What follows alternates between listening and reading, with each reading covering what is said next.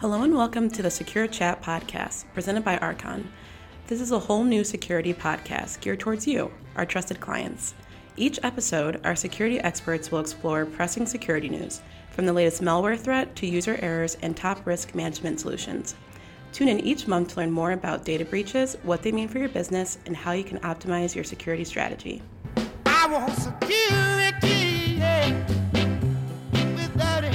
Hey everyone, welcome back to the season finale of season two, where we're going to be talking about the benefits of having a virtual CISO. Um, I'm joined again by Derek. Derek, how are you doing? Great season finale. Got to uh, get the beer on ice and Yeah. ready to toast another another season. Thanks Another having me again. successful season. So today we just want to talk about the benefits of a virtual CISO and just kind of like how it can help your business. What what do they bring to the table? Um, the first question I have for you, Derek. I've only been in the industry for like two and a half years, but a virtual CISO is a term that's like new to me, and I don't know if it's because I haven't been in an MSP before. But is a virtual CISO anything new? Uh, I think it's branding more than anything. It's not like this is a VM that we install on your infrastructure and it starts to just get you into compliance right away. Uh, virtual CISO for Archon is, and going back to our previous episode, it's kind of like a CISO as a service. Uh, CISOs are very, very unique in that they are knowledge wide, um, but very expensive. You're talking about a specialist to come in and do specific things. Uh, a lot of CISOs aren't just a single person, it's actually a team of people. And where a virtual CISO can have an advantage over a CISO in the traditional sense is that you have a hired bench of people that can knock out a large audit, they can knock out uh, HIPAA compliance. Um, a lot of times they won't make you compliant, but they'll get you through the paperwork so that you can be compliant. PCI, DSS, ISO 20- 2701, AT2 type, SOC 2 type 2. All that stuff is it's a it's a it's a pay to play uh, credential that you need to have on your company, or else other big customers won't even won't even think about doing business with you until you have those those credentials and policies and protocols in place. Yeah. So, for example, Archon, like we offer the virtual CISO, um, you know, offering to clients that are coming on, and our virtual CISO here is Chris Hankey, correct? Yeah, he leads the team, uh, Yeah. and he he comes from a, a pretty long background in, in Fortune 500 companies, uh, United, Ace Hardware, uh, Arthur Andersen, and that's just like that's probably like a quarter of his resume. Yeah. Um, he's he's been in the hit squad for compliance for a long time, and he will definitely share stories of how deep an audit can go and how deep controls can go from C-suite. Uh, and they they're predicated on different things. You could be um, you know part of a lawsuit. You can be you know just a forward-thinking company that wants to protect yourself against stuff that's affecting your industry Yeah. ransomware, you name it. Chris Hankey's been been there, done that many times in many different ways, and he brings that breadth of knowledge to Archon. And on top of that, the best thing is in the last two years since I've been here at Archon, he's had the ability to now build a bench of specialists underneath him. So as as the technology and the compliance starts to shift and move and evolve, he's got a bench of people that now specialize in each one of those new sprouting categories as well and it's fully supported 24 by 7 because you know the hackers and bad actors never sleep Exactly. Yeah. And just, you know, even though virtual CISO is something that's pretty new to me, just the meetings I've been in with Chris and seeing the the value that he adds to a company. For example, let's say a company comes in that has that's still maturing in their IT process. I've, I've seen a lot of benefit where Chris can step in there and he can provide that industry knowledge. You know, so he's he is a very high up employee here. He has a lot of uh, industry knowledge, and also his day to day is working with a bunch of different clients. So it, you can kind of hit the ground running a little bit more with a virtual CISO. You don't have to go through the hiring process, like picking out candidates, interviewing them, catching them up to speed. You get someone that is kind of seasoned in the industry to step in at day one, and they can kind of put an outline before you of how you want to mature your IT department. yeah actually everything you've you've mentioned the advantage to having a virtual ciso is this comes as a service so you don't have to have just like a computer that sits there and computes for 25% of the day and then the other 75% it's depre- you know depreciating a virtual CISO is a team that can come on, do tasks as needed, as required. Uh, everything starts with a framework. So whether it's incident response, what's the plan? You know, if we're breached, what the, what's the flow chart look like? Who's got the next responsibility? What are the call trees? what how is how is each team member engaged? When are they engaged? What are their responsibilities when they're engaged? That's a framework that Chris has built out um, through his experience, but also just from stuff that clients have asked us to make sure that we handle properly. And that's just one component because you know incident response is one component. Then you, you can just have regular audits. Yeah. If you're in the healthcare industry, those look different than if you're processing credit cards. Yeah. Uh, but each one has its own flavor, its own demands, and it, you have to follow a proper framework, or else you can get in a lot of trouble. Um, and we've talked about fines on previous podcasts. Nobody wants to be put on that list because once they find you know where there's smoke, there's fire. You want to make sure that you know your, your ships run pretty tight. Yeah, exactly. And it just seems like, especially too, virtual CISOs aren't set up to be with the company for you know ten years. They're set up to get you where you want to be, get to a nice kind of set level of you know this is what you want your IT department to look like. These are the audits that you want to pass. These are the security uh, offerings that you want to have in place to kind of have faith that your IT department is up to par. And then once you have an IT department that's you know up to par, then that gives you the ability to go out and maybe find a CISO that you want long term, or you know something like that, where where you're able to then it even makes the company look better in the interview process of this is what you're taking over, you know. Yeah, it's tough for a single person to be a general contractor contractor within their own organization because a lot of times you're gonna you're gonna have the C-suite argue that okay, well, why do we have so much cost and overhead in our compliance? Well, compliance is especially in finance, compliance is just getting bigger and bigger and bigger. Yeah. The controls in place for stuff like stock trading and and banking and anti money laundering, it's just it's getting worse. Once you enact a policy, it's very rare that policy goes away anytime soon. It's just there's another policy that's going to be layered on top of it. Yeah. So having a single person trying to be that general contractor on your corporation's job site, so to speak,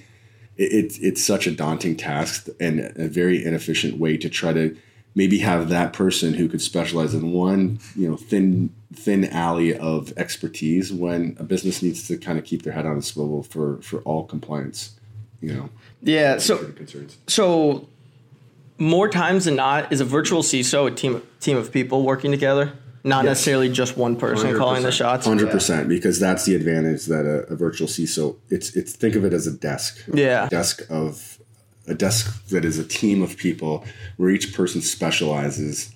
It's no different than building a car today. The the person that you know maybe back in the day Ferrari might have done it, but you see how any car is built in a production line. Each person specializes on one part, one piece of that car. As it rolls through, it hits the next the next station. Yeah. Um, so maybe your car doesn't need to, you know, address a sunroof, so we'd skip that phase. CISO is the same thing. If you don't have any healthcare information, then you skip the HIPAA phase, but you might focus on PCI. That desk of people, that bench of, of qualified engineers, they already know what the latest you know policy is, what the latest laws are, what the latest compliance things are. And a lot, if you have a good CISO bench, here's a good example. A good CISO bench will actually probably dictate to the auditor what what's new and what what needs to be focused Yeah. on. And those are the auditor's dreams because the auditor will fly in, they'll check your stuff, they'll go through a checklist, and a lot of times if you've got your stuff wired tight, that person's done their task in hours instead of spending weeks going through Yeah. you know, oh well you failed this, so now I gotta go back to the list and like double check ten more things to see where this stops. Yeah, it seems like they're a bit more proactive and and not maybe cleaning up loose ends, but also just making sure there aren't any loose ends because you have one person that's mm-hmm. working on kind of each different direction that makes up an IT department. Yeah, speed and accuracy are huge with virtual CISOs because a deadline's a deadline, and you can't just say, "Oh, well, push that off to next month." Yeah. Auditors don't want to hear it. They want to have what what they want to have your attestations when they're asking for them, and the more you delay, it, it's it's not a good. It's not. It's like telling the IRS like you'll get them your returns when you can. Good, Yeah. good luck with that. Like you're not you're not building a good case for success. Yeah. Yeah, exactly. Yeah, and the virtual CISO kind of idea is again something I didn't know kind of coming into Archon, but the the more I see it, the the value that it offers is is ridiculous. like it's actually a really cool thing that we offer. Yeah, because nobody, everybody's tasked with, you know, making sure that security is in the forefront and compliance is taken care of, but, but nobody wants to do it Yeah. because the, the carrot's always moving and your policies are always changing. And it's just, a, it's a constant game of I can never catch up. So you kind of need a team of experts to kind of come in there and do that for you. Uh, and people that get it, it's it's hilarious, like you said, because they don't they don't say, okay, great, thanks for that project. We'll call you when we need you again. We end up getting questions like, oh, can you also do this? Can you also look at that? Can you double check this because you know we we failed an audit, but we have to prove that we fixed it this round, and you know we don't have a second chance here Yeah. or third chance. Um, that's important because it shows that there's value being added by people that really want to focus on the core of their business, not on making sure that they're compliant. Yeah, and I wouldn't. I guess I wouldn't consider this then like a cost savings measure for a company to do, but more necessarily a uh, kind of security measure of just you can be satisfied with the direction of where your IT department is going. I mean, it's just a fact that if one person is responsible for all of this stuff, the more you get spread, you know, the more you're spread thin across different things, the quality of work is just going to go down. Yeah, and you're constantly just chasing things that are just running away from you. Um, and if you're not accurate, you're in trouble. Yeah. If you're not knowledgeable, you're in trouble. If you're not, if you're not, you know, delivering at a velocity that meets the demands of your auditors, you- you're in trouble. Yeah. So why do you want to take on all that risk when you can, you know, you, you kind of want to offset this with a, you know, an OPEX model to just give this to the experts to have it taken care of Um, for the same reason why you you'd hire any expert in your house to do electrical. You probably don't want to be messing around with electricity in your house if you don't know how to wire a, you know wire wire something back to your circuit breakers. Unless you you know you just want to live loose and fast, but you know that will that will not treat you well in the long run. So now that we kind of understand what a virtual CISO is in general, Derek, do you kind of want to explain what the specific offerings of Archon's virtual CISO is? Yeah, we we've kind of broken things down, distilled them, simplified them to a model with and really what it is is it's three pronged model. So it's preparedness, assurance, and response.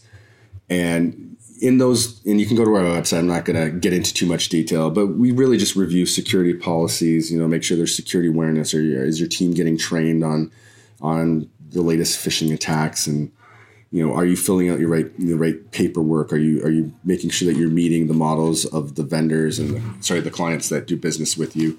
We'll walk through that, and really, you can take a very complicated and nebulous field, which is that of a CISO department and team, and you can break it down to to what you need to do, and it's it's your general you know identify, protect, detect, respond, and recover. So you're never going to be fully protected, and if anybody says that you are, I would get a second opinion but really what you're doing is you're you're you're mitigating all your risk by taking the proper steps and procedures and putting the right controls in place to make sure that no bad actors are running wild in your network. Um, you're just kind of making sure that you, you you pay attention to where you need to pay attention and focus in on the things and metrics and measurements and reports that you need to provide. Exactly. And this is something that's broken down on our website. So even in the description of the podcast, we can put the link to basically where we break this down in a, in a matrix just on our website and all the different offerings that, that Archon can do for you if, if a virtual CISO is something that you're interested in. Yep, and we can definitely layer that on in any different flavor. Our private equity group uses our virtual CISO to kind of look over things and make sure that uh, companies that are looking to acquire other companies make sure that they know all the risks. Uh, they might know the financial side of the business, but if you're looking to acquire something that's, for lack of a better word, Swiss cheese and full of holes that could get exploited the day it's delivered, uh, that's something that our our PE pri- private equity partners find value in, and making sure that we've kind of looked through the environment before it's purchased or um, acquired. Perfect. I think that's all I have for this episode, Derek. Is there anything else that you kind of want to, any closing thoughts you want to make sure we hit? No, just uh, reach out to Archon. Uh, we can walk through virtual CISO in, in full detail. It's something that keeps coming up, and it's not a one size fits all. We know different clients have different needs with virtual CISO. A lot of times it starts with a one off project and uh, grows from there. So we look forward to hearing from you. Awesome. As, as always, guys, we appreciate you tuning in and listening. This is the last episode of season two and also the second episode of September. Derek, I do appreciate you, as always, joining the podcast and providing your expertise. Anytime, anytime. And Danny, we always appreciate all, everything you do to make sure that the podcast comes out on time and that you make us who don't sound that great sound a little bit better. Always thanks, Danny. Awesome. Thanks, guys.